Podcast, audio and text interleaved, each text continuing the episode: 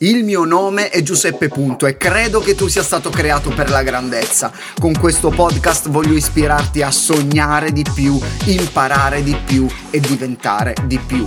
Benvenuto nell'Officina dei Sogni, il podcast che aiuterà i tuoi sogni a prendere il volo. La scorsa settimana ho inviato a più di mille persone la mia newsletter che aveva come oggetto questa mail dovresti leggerla una volta al giorno. Era una PEM, era la PEM numero 17 ed è arrivata venerdì 17. Ma noi, ma noi, non ci crediamo a queste robe qua, ragazzi, venerdì 17.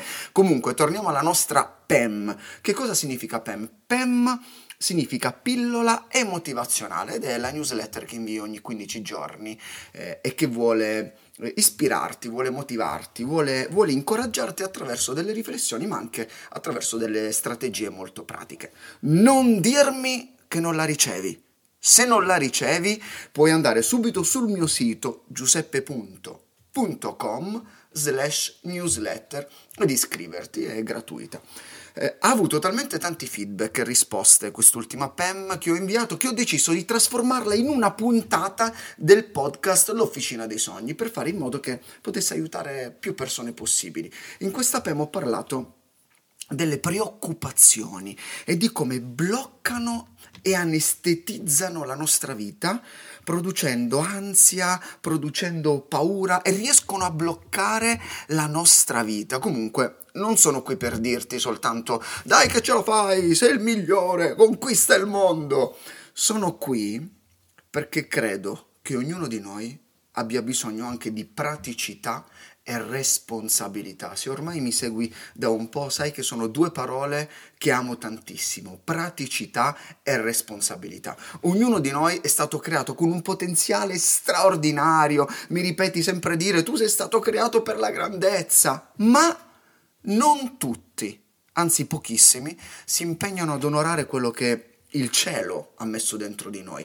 È una questione di onore, si tratta di onorare la vita, eppure molti la subiscono. In che modo subiamo la vita? Preoccupandoci. Molti si preoccupano, passano la vita più a preoccuparsi della vita che a vivere la vita. E soprattutto in questi ultimi due anni di preoccupazioni ne abbiamo avuto veramente tantissime fin troppe, troppe preoccupazioni per quello che è successo, virus, non virus e altre situazioni che girano attorno a, a, questa, a questa epidemia. Ma ti faccio una domanda. Quando hai risolto un problema, un tuo problema, preoccupandoti? Ti faccio un esempio. Hai bisogno di soldi? Ok, perfetto. Oppure eh, hai un esame difficile da preparare? Ok, ricetta, ricetta per superare l'esame. Due giorni di vomito, tre giorni in bagno, una settimana di mal di testa e dopo esserti preoccupato passerai l'esame. Dopo esserti preoccupato arriveranno i soldi. Non credo proprio che questa sia la ricetta per superare un esame, per avere i soldi o per vincere le tue preoccupazioni. Ho letto da qualche parte, non ricordo dove, delle percentuali riguardo le preoccupazioni e parlavano di questo 92% che ci rovina la vita. Forse sei andato a letto pensando a qualcosa che ti preoccupava.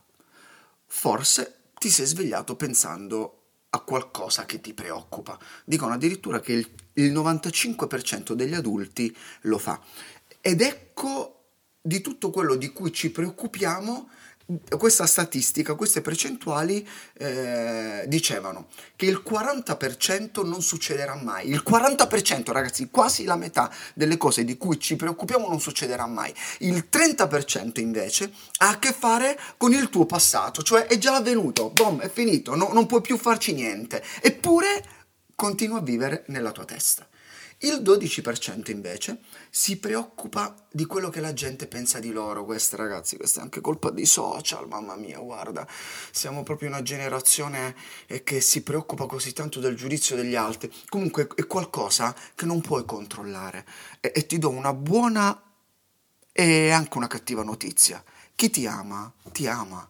Chi ti odia, ti odia, boom, vai avanti, non fermarti lì e non farti bloccare la vita da tutto questo. E poi eh, rimane il 18%, di cui il 10% c'entra con, problema, con problemi di salute minori, con problemi personali di salute minori. Ti faccio un esempio, magari hai un mal di testa e per la tua preoccupazione diventa un'emicrania.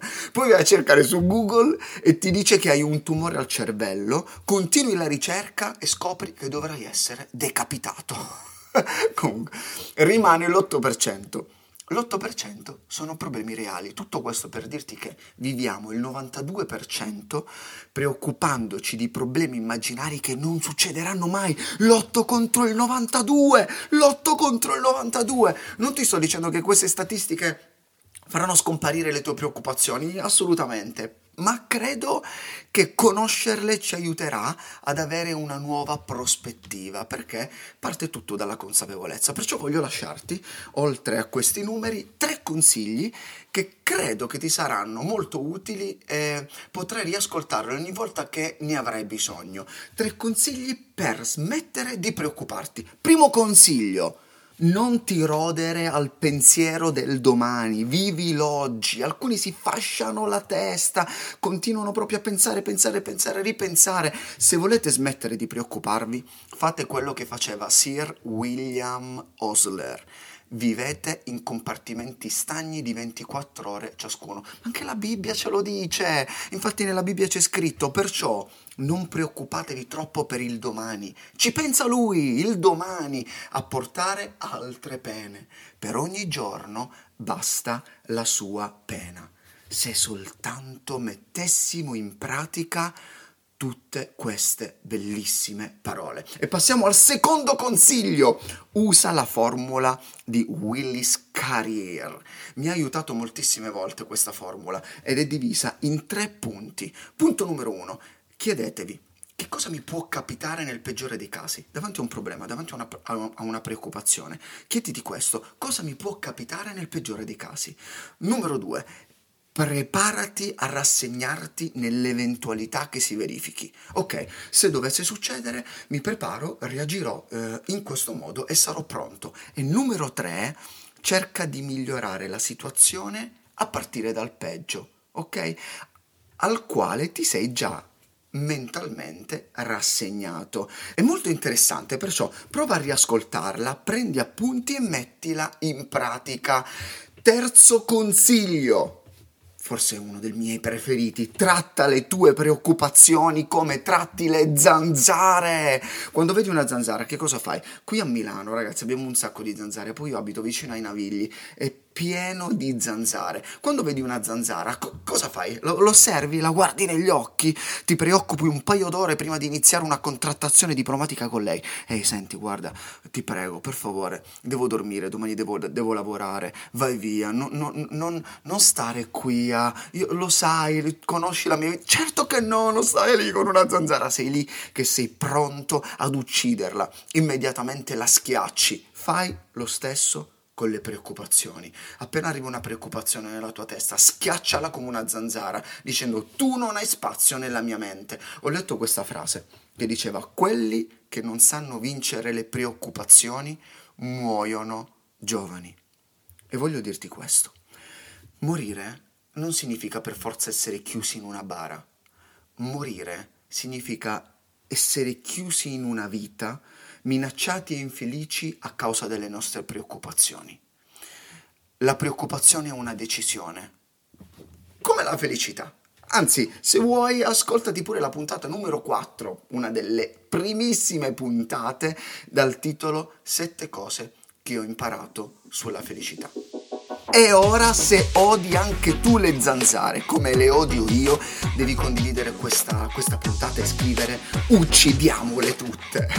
Comunque, a parte lo scherzo, condividi questa puntata, secondo me sarà molto utile a tantissime altre persone che potranno ascoltarla.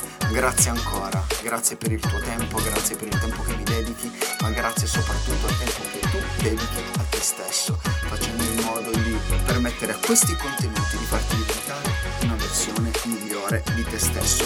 Un super abbraccio e ci vediamo alla prossima puntata.